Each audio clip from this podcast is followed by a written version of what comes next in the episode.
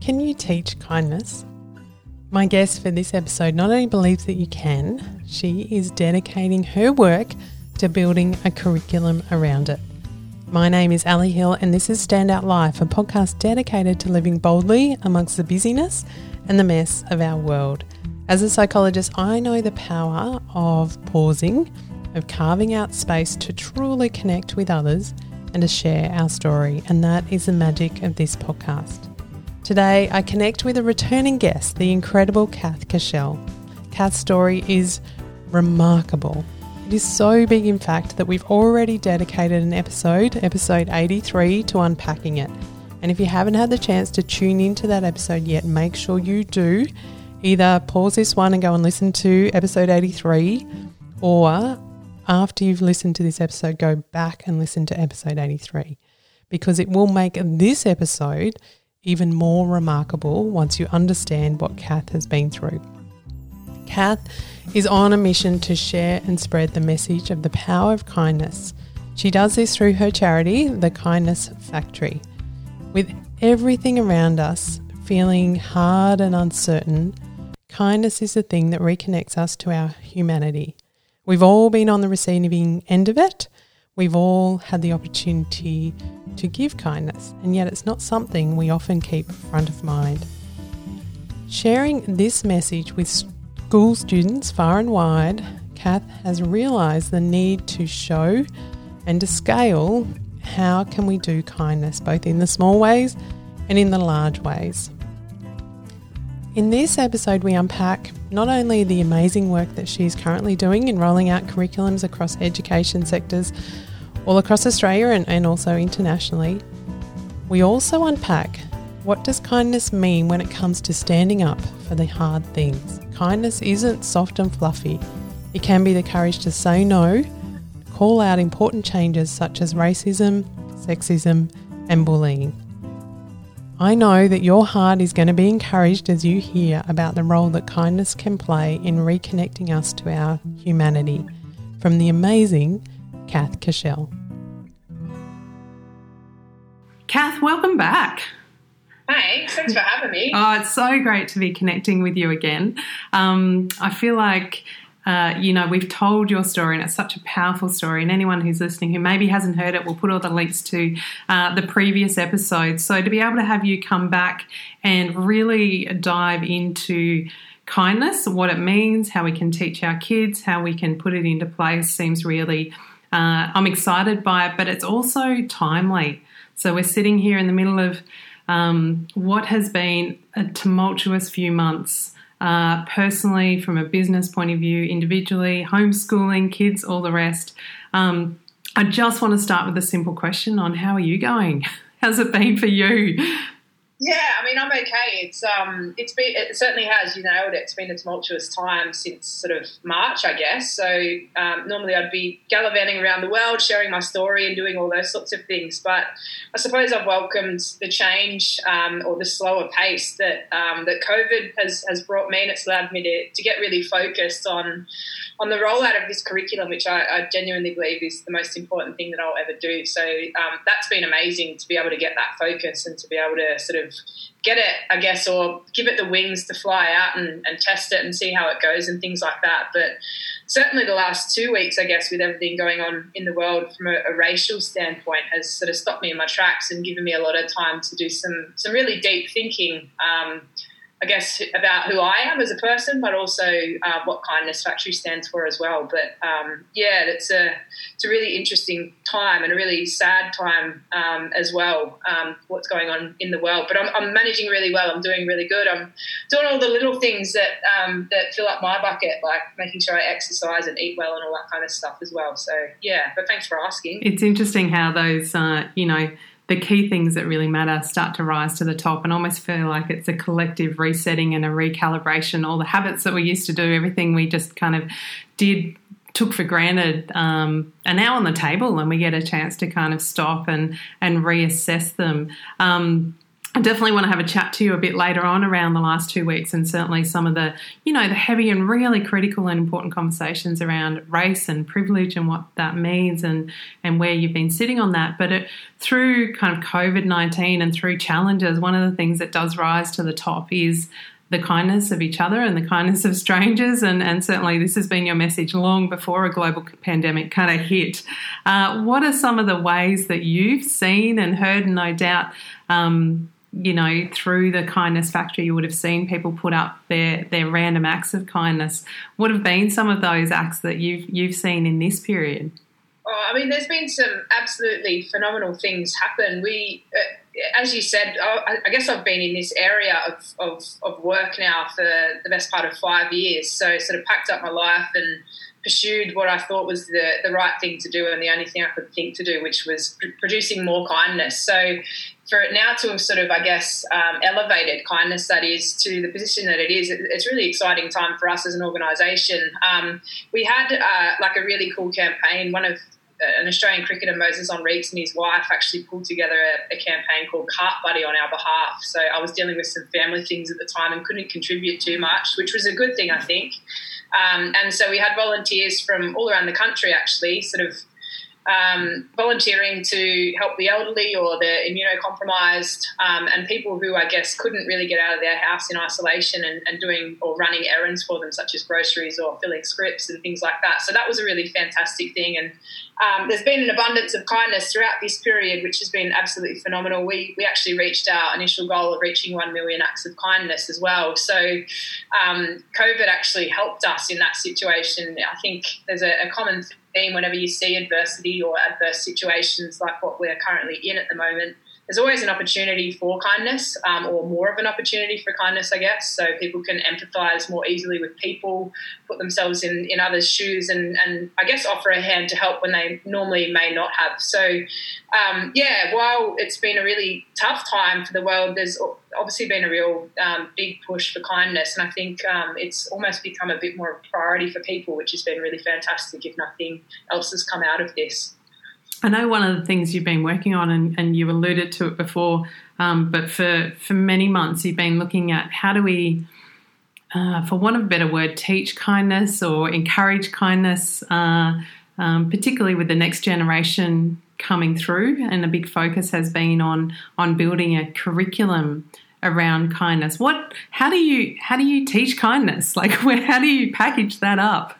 And well, what, I guess that yeah, the best way for me to sort of um, look at what's going on in the world at the moment. So kids are born. No one's ever born to hate. We're never born with a genetic condition to hate another person, be it through the color, the, the color of our skin, or our sexuality, or religion, or whatever it may be. So somehow along the line, we have to learn that somehow. So if we can learn to hate, why can't we learn to also be kind? So teaching things that I guess mean what kind or add up to what kindness is. So um, the inspiration for the curriculum sort of come about, um, I guess, with that in mind somewhat, but then also um, in that as you and I know we met um, through speaking opportunities and things like that. Um, I was sharing my story on really large stages all around the world, which was fantastic and very much an accidental speaker. Didn't mean to sort of fall into that that line of work, but really loved it and got quite lost in the corporate space of that. In that, I was inspiring adults to, to want to engage with kindness, which is fantastic, and, and giving them hope, I guess, in situations where they may have seen themselves in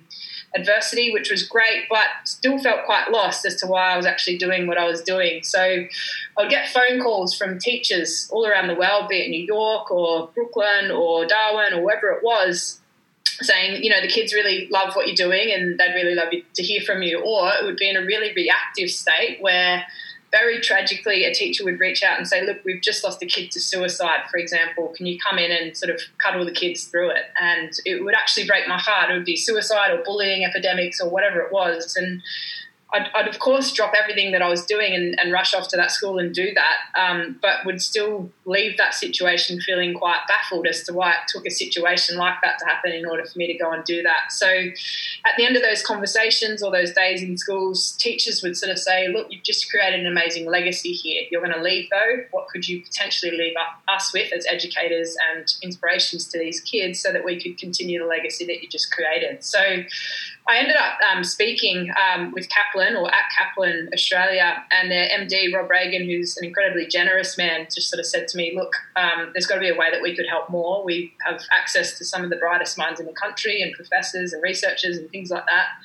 Is there anything that they could potentially help with? And I said, well, yeah, just so happens that we're, we'd really love to be able to get this embedded into school systems via a curriculum. So worked with those guys, and um, it was an 18 month process to sort of really, I guess, iron out what what that looked like. So how we did that was, I guess, um, in my own mind, I said, well, um, there's 12, 13 years of schooling. What if we were to break kindness into 13 pieces? what would that look like?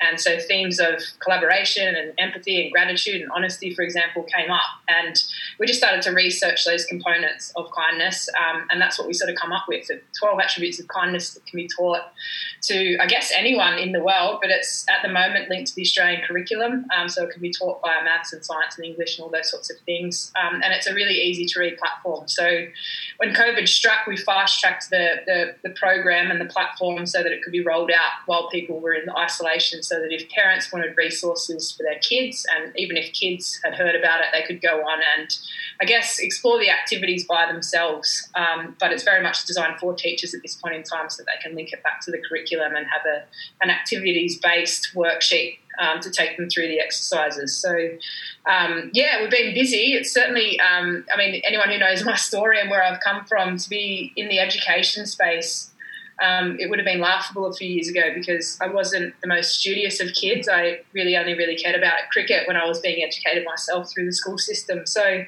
um, to be able to do this has been, yeah, absolutely amazing. And I still sort of pinch myself that I've been able to sort of be a part of that as well. No doubt there's been many lessons for you along the way. And I love that story almost from the cricket pitch was much more exciting than curriculum, Sure. And yet that probably affords you this ability to go, how do we make it really practical? How do you make it really accessible for, for those kids who might be more interested in being out in the oval than, than in a classroom as well? You talk about those 12 um, kind of qualities that you've, you know, I guess unpacked that that sit behind what it means to be kind and and I think it's um I think it's critical to do that for because we can talk about kindness but I think every everyone's version of what that means uh, is it an act? Is it a the way that we talk? Is it letting someone in a line? Is it you know those big uh, gestures or um, you know long term kind of acts? You know it's, it's all of the above. And so it can be when you actually go well what does it mean to be kind and actually put it under a microscope? Um, I imagine that that was pretty kind of you know difficult. Can you talk through some of those those 12 attributes that uh, that you've landed on yeah, absolutely. I think um, how they sort of come about was actually a, a, really brilliant mind who I've become quite close with now. His, his, his name is James, uh, I don't know how to pronounce it, Adepanopoulos, a Greek sort of heritage name uh, from Kaplan. And him and I got in some really in depth and thought provoking and really philosophical conversations the, in the beginning of this. And I guess I, um, when I founded Kindness Factory, I wanted it to be more about others and less about me. So um, while my story has meant everything to me and it's where I've come from and it's almost my backbone, it gives me that guiding light and pulse as to how I want to act and be and all those sorts of things. I very much recognise that this needs to be bigger than, than one person um, and that being me. So the curriculum, I didn't really want it centred or focused around me or my story um, for that reason because it needed to be bigger than me. What's funny about that is that we would go or link these attributes back to my story in certain ways. So things like perspective. When I was in a rehab environment, I learned a lot about that when I was sort of seated next to an 80 year old war veteran, for example. And prior to those moments, I hadn't really experienced perspective. Again, as we sort of alluded to, all I really cared about in my school years was hitting a ball around the park and playing cricket. So we started to explore these themes, and they meant a lot to me because they'd been part of who I, I guess they'd been part of my story. So um, that's when I sort of it all started to make a little bit more sense to me. And I'd always lean on James, I guess, as someone who I could get some honest feedback in as to say, while this means a lot to me, does it actually fit into what we're trying to achieve, which is a kinder world through a generational change in kids? And he would always sort of endorse that it did. So I was quite, I guess, and at the start, I was very apprehensive to be even part of the project plan of this. Um, I, knew, I, knew, that we could embed, or this would be a kindness factory product, which would allow me to be involved. But from an academic standpoint, um, certainly not something that I was I was experienced in whatsoever. So to be able to then contribute from a practical standpoint by adding those themes from my own life story was was a real thrill for me actually. Um, so while it doesn't represent my my life story from an outward facing point of view. Um, the, the, themes that have been explored in it have also been linked back strongly to them. So that's been great. And and every time that we're able to, I guess, conceptualize what activities would look like um, as part of those twelve attributes. So be it an empathy activity, um, it was very much not aligned with my life story at all, which then I guess made it teachable as well. So that's been fantastic. I mean, um, even things like humour are in this, right? Um, and you'd probably, or some people would argue um, that humour wouldn't be a part of kindness. And I think it is, though. I think it also links into resilience as well. Um, and I think you and I have had lots of chats about this, and you're someone who I um, admire greatly for the work that you do, um, and always sort of yeah, um, appreciate your opinion as well. But um, I think these themes, um, for example, are going to really re identify or rediscover what kindness is or what it could look like. So for me, I think it needs to be redefined as not this fluffy and um, almost nice to have thing. I think it needs to be seen as the ultimate strength. So, so for us, part of our mission has now almost become let's redefine what kindness is. It's the ultimate strength, it's courage, it's bravery, it's standing up for your beliefs in the face of unwavering, I guess, adversity and things like that. It's fortitude. So um, I think these things add into that very nicely and they add into a more resilient person as well. Yeah, I mean, I, I am with you. I think humour. Uh, breaks down fear. It can be the thing that, you know, in a moment can um, I guess almost awaken you to those thoughts or give you perspective. And I, you know, I think it's really, really important um, here. When you were talking before about, you know, the schools that would ring you up, um, either through wanting to hear your story or through those tragic circumstances, I get, I guess I got a sense of there's only one of you, and as much as you drop everything to go and do that, like there'd be no doubt potentially 5, 10, 500 other schools at any one time that that message is really important and key and and this, um, you know, bullying and uh, the thoughts of being really lonely uh, in amongst schools is we just know is on the rise and how important that is. So um, I love what this curriculum starts to do is it takes it away from you and allows it to be a bit more scalable by looking at these qualities. What is it that you're, um, you know, that students would would get out of going through this process? So I'm thinking probably students, teachers, and then you know parents as well. Thinking in those three categories. Um, yeah, it's a really interesting question. Um, and we piloted this last year in 2019 in 59 schools across the country. Um, and that was a really um, eye opening experience for me. I, I, mean, I think kids just want that ability to feel seen, heard, and valued. I think Brene Brown um, that's a quote of hers, and I think that's what kindness is. It's being, it's affording someone that opportunity to feel like they are a valued member of your community or, um, or your life, really. Um, and so, to allow kids to feel seen, heard, and valued, I think that's the most important thing that we can give to them. Um, certainly, from an adolescent standpoint, we worked. I probably won't name the school, but we worked with a. Um, I did a graduation ceremony. It was back in 2016 for a, a high school um, in Sydney, and it was incredible. And there were some, you know, real, really big burly um, boys. It was a low socioeconomic community, and they were incredible. At the end, they all wanted to cuddle, and I gave them one, and all those sorts of things, and had some great chats with these kids. And as I was walking away, I said to the teacher who invited me there to share my story, I said, "Wow, what a, what an impressive group of young men." And she said to me, "They are impressive, and they are really good kids." And she said, "But you'll be alarmed to hear that."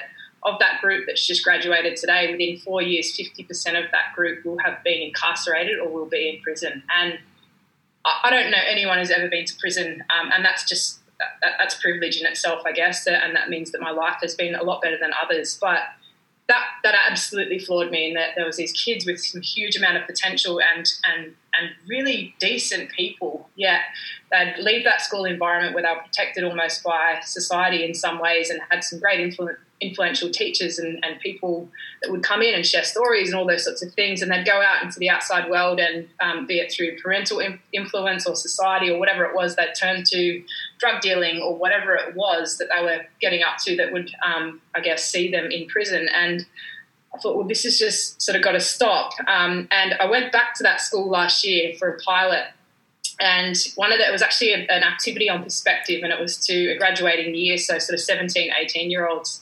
And we did this activity on perspective, and it's, it's from the curriculum. You can go to it. It's called um, the Lab Decoy.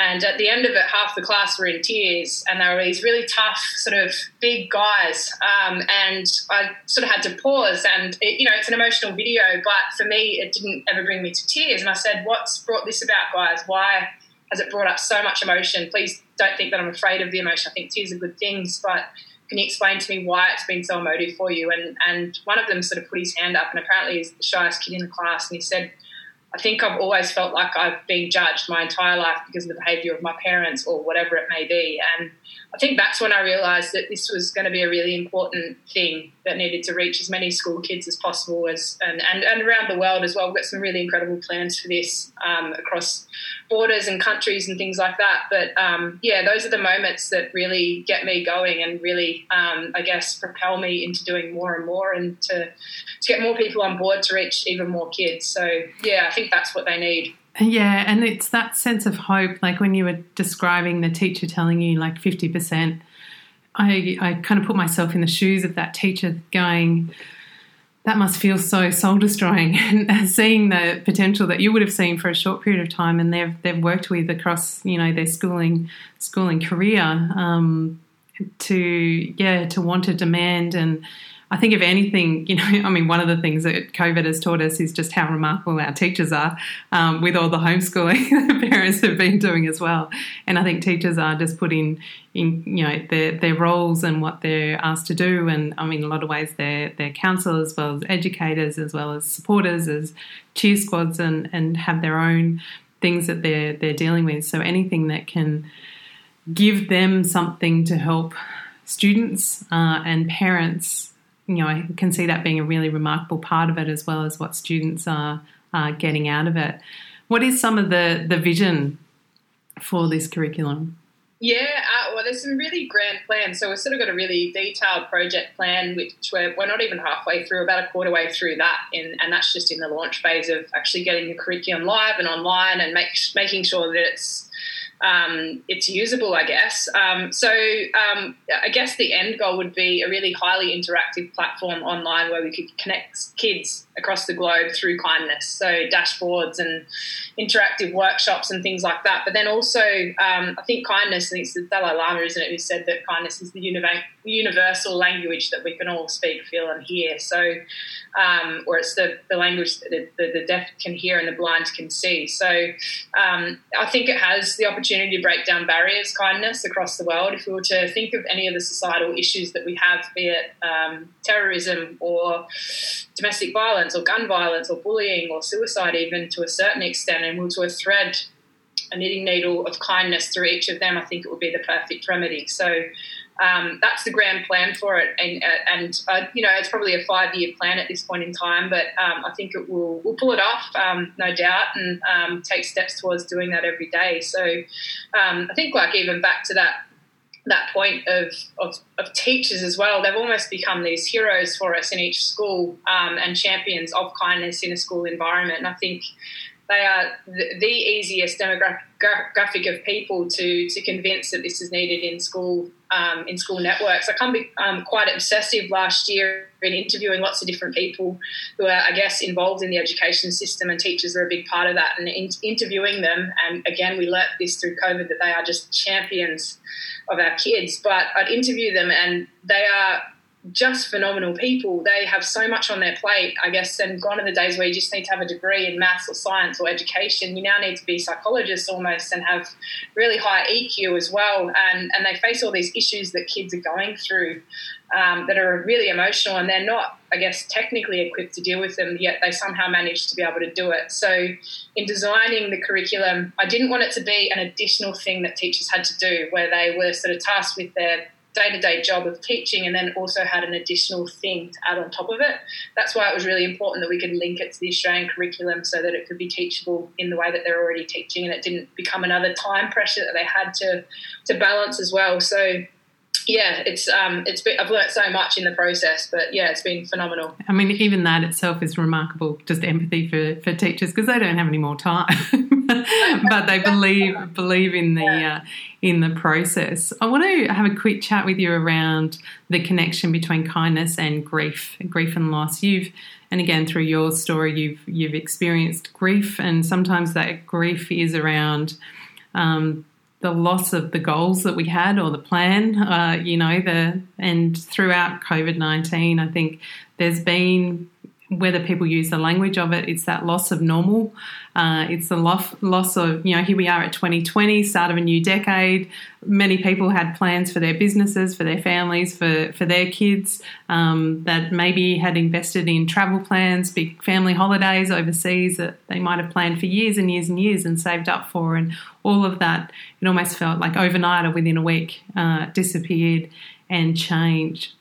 What's what have you seen i guess in this period but also through your experience sometimes when we have pain it can be that reminder of previous pain um, of the connection and role of, of, kindness in in the way that we navigate um, and just be okay i guess with that recognition of some of the loss and grief that that people might be experiencing yeah, I hear from people lots, uh, like nearly every day, from all around the world who have suffered things that we probably couldn't imagine suffering. So, loss, for example, or adversities that we couldn't even comprehend. And it's been a really interesting exercise, I guess, for me to consider what every single person goes through every single day. Um, for me personally, when I was asked, to, this is how Kindness Factory sort of come about. When I was asked to reflect back on my journey, when I'd somewhat recovered, I guess I don't think you ever fully recover from certain events, but when I was deemed, I guess, really safe and um, and recovered from my experiences, I was asked. I was actually by my psychologist, who's an incredible woman.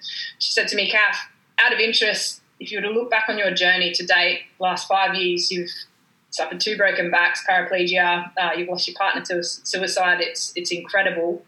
Looking back, good, bad, ugly, indifferent, whatever it is, there's no judgment here. What is the one thing, if you had to name one thing, what is it that stands out? And for me, it was kindness, and I think that floored her. Um, and when I tell this to people, and people often, I guess, have an opinion on my life, and they sort of say, trauma, grief, and loss doesn't add up to kindness, Kath. I don't get why you're doing what you're doing. And my answer is pretty simple. I guess when you're in a wheelchair like I have been, and you can't reach a lift button, for example, and a random stranger can see that struggle and they walk past and they press that button for you, like it meant nothing to their day because it really didn't. It's no effort whatsoever, yet it meant everything to yours. Those are the really small moments that stood out for me. And I think um, kindness needs to be there needs to be studies done on it or something, and I, and I hope to be able to do it in the future. But kindness can be real, like intrinsically linked to resilience, in my opinion. So when I was in those really low moments, there was always someone had always afforded me kindness, um, and it could have been the smallest thing, like pressing a lift button, which most people wouldn't see as an act of kindness, but I think it is. Um, and if we can, I guess, understand um, that that those moments can be really powerful to a person in need. I think that's when we can explore why it needs to be done more, if that makes sense. Um, then, I, I, mean, back to the question of um, sometimes when you have been through experiences like trauma or whatever it was, or loss or grief, and then situations like the ones that we're in at the moment happen, we can automatically go back to this old thinking of, oh, I'm back in that place, for example, and all the work that I did to overcome those things in the first place are now redundant and that is absolute BS in my opinion. I, I, I think sometimes we need reminders, right? Uh, to remember where we came from and, and how hard we fought to get out of that dark place. And just because experiences happen in the future, um, and they happen every day in business, in work, in family, in life, um, it doesn't mean that we're back to that old being. It just means that we've hit a bump in the road and then we continue to progress. So, um, kindness certainly makes that easier, though, right? So, um, and I think a good point to make there is kindness to self, first and foremost. So, if we're in a position like we are right now, where things certainly aren't easy, what is it that you need right now? So put your oxygen mask on first before you help others. So right now, I need to go for a walk, or I need to pat my dog, or I need to have a really good conversation with my kids, or my husband, or my wife, or I might just need to have it have a wash my hair in the shower for half an hour by myself and let that water run down my back and feel it. So, what is it that you need? Kindness to self first, and then kindness to other others, and it doesn't have to take or cost you a cent, um, or take up too much time in your day as well. But I think it certainly helps in those situations. I love that. Um, you know, coming back to kindness of self then puts us in a position to be looking for um, and giving kindness kindness to others as well. We spoke uh, even before we jumped on mic, and you alluded it, to it before. The last two weeks, um, and I'm hoping ongoing, we are being asked to look at racism here in Australia. Uh, I know you spend um, a lot of your life and have in the US as well, and and there's a lot of pain and stories coming to the forefront where you know as a society as a know, hum- humanity we are being asked to to really question how the systems are uh, set up for um, those in privilege and and those in not that are not um, who don't I guess benefit from from the systems and you were saying that you know a lot of this has kind of felt really heavy um, and important but also started to redefine for you what does what does kindness mean? I guess I'm interested to um, hear what you've what you've learnt um, because it's interesting when you start to put kindness under that microscope. Is is kindness, you know, just letting things go and being nice to everyone, or is kindness about calling things out? How do you be kind to maybe a family member or a friend who has said something that you think might be inappropriate or might be offensive for someone? where have you, you know, how is that sat for you personally? Uh, and also, where are you seeing some of that yeah, redefinition of, of what kindness is? Yeah, I mean, my heart hurts. It really does. Like the last two weeks, um, and, and I say that with all the privilege in the world, understanding that I'm a Caucasian woman who has really loving parents and an incredible family who have stood by me through anything. I was born into a, a family that always provided for me. I never wanted or needed anything. And just because I have been through a lot in life doesn't mean that I'm not privileged. And I wanted to sort of preface, um, I guess, the answer to that by, by saying that and trying to, I guess, allow people to understand that as well.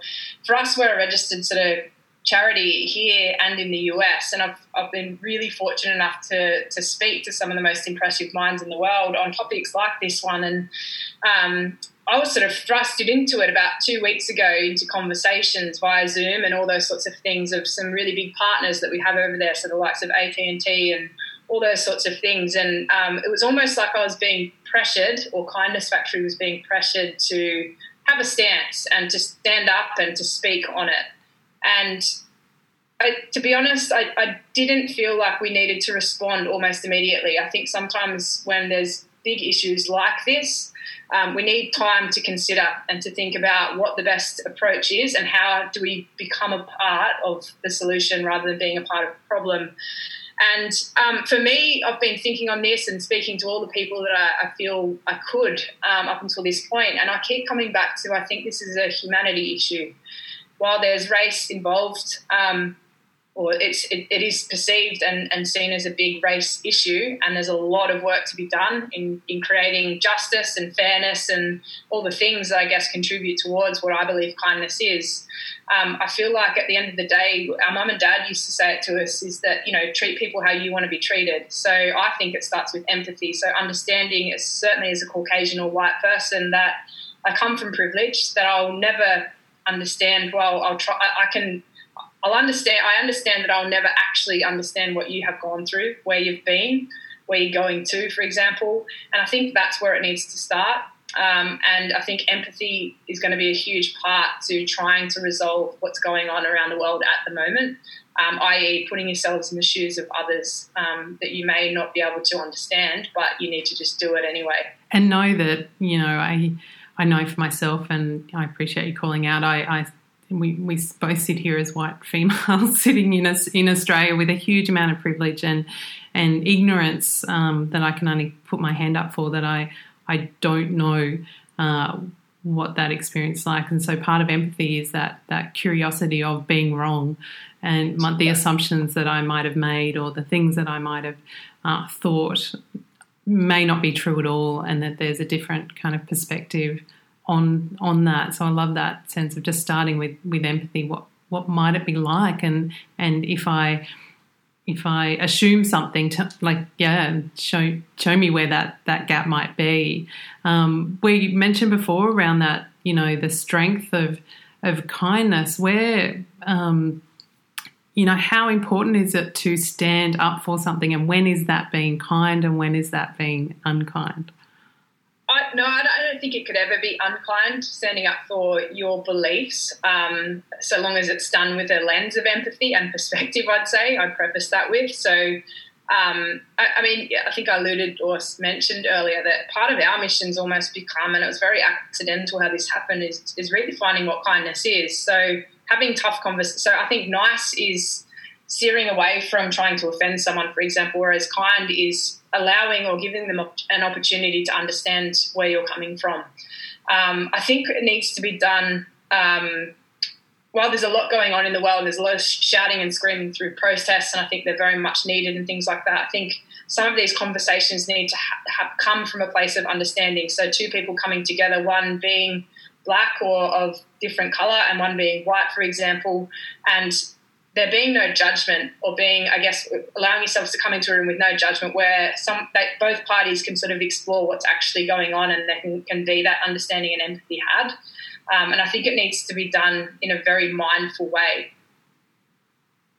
Yeah, absolutely. It's that presence and, and openness uh, that that starts with that curiosity. Um, but I certainly you know, I think that that redefinition that, um, and even by going through the curriculum and getting those qualities, is that kindness isn't this soft, fluffy thing that's off to the side. It, it, can be the hardest thing. It's the it's the you know teenager at school that stands up to the bully or says, "Go, no, no, no, this is not okay." It's the it's the you know the adult who goes, "I want to find out more," rather than just assume um, it's the strength that that sits behind that.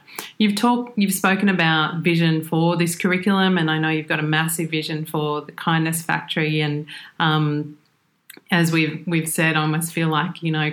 Uh, those conversations and the importance of kindness as we go through things that are hard, and we're going to continue to go through things that are hard here in Australia um, for a period of time, as it's now been announced we're in a recession, and and there will be impacts on on you know groups of people. Whilst restrictions are starting to lift, there are still significant restrictions as international travel um, is still off the cards for a, a period of time. There's still pain to come. If you were rather than the big vision between now and the end of 2020 what are some of the changes that you would love to see um, for schools, but also uh, you know in the way that people connect with with kindness?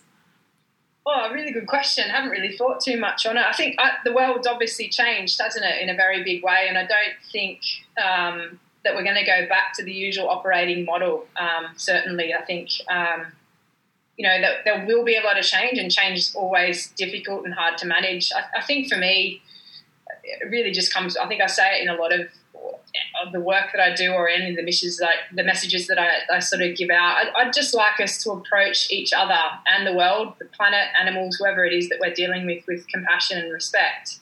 Um, and I think you know the first the first um, attribute that we explored from a curriculum standpoint was trust. I don't think anything anything can happen or come from a good place without that trust. So um, I think part of that forms, yeah, certainly respect for, for people who have come before us and where they're going and where they may have come from, um, and also empathy as well. So I'd love us to be able to approach each other um, and the planet with a little bit more curiosity, um, so that we can allow for that trust and with no judgment whatsoever. And I think um, for me, it's been probably the one nice thing that's come out of this is it slowed us, a lot of us down. So I think a lot of the time, and I, am very guilty of this in the way that I normally live my life, in that it's spent in an airport lounge or a, a queue for a plane or something like that. And I think it, what that's allowed for is a lot of thought and process to sort of go on and happen. And it's also allowed us to go, what, what is my life about? And am I happy? Am I doing all the things that ultimately make me proud. If I was to look back when I'm 80 years old and um, you know, I'm, I'm on my last sort of days on this earth, and, I'm to look back. Am I proud of the person that I am right now? If I was to, to look back on that experience that everyone will remember as COVID 19, am I proud of the things that I did during that time? And that could have just been that you needed to slow down, and that's all you did, um, which then allowed you to become or do something different post this time. But um, yeah, I, I think yeah, back to the question again. I sort of always get sidetracked, but yeah, for me to be nice that we just explore each other and the planet with a little bit more curiosity. Sidetrack is perfect, by the way. That's, that's the point of podcasts.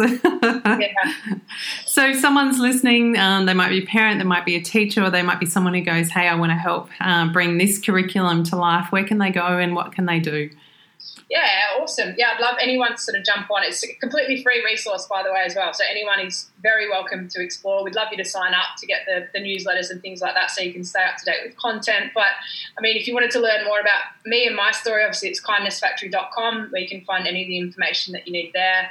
But um, for the curriculum itself, which is our biggest priority and our number one priority of education, um, it's just www.thekindnesscurriculum.com, or you can get links on the Kindness Factory website as well. Um, and yeah, you'll find all the information that you need there. We've got some incredible ambassadors involved that help, helped us roll out the content, be it through story time and also teaching some of the learnings that they felt through experiencing some of the content as well.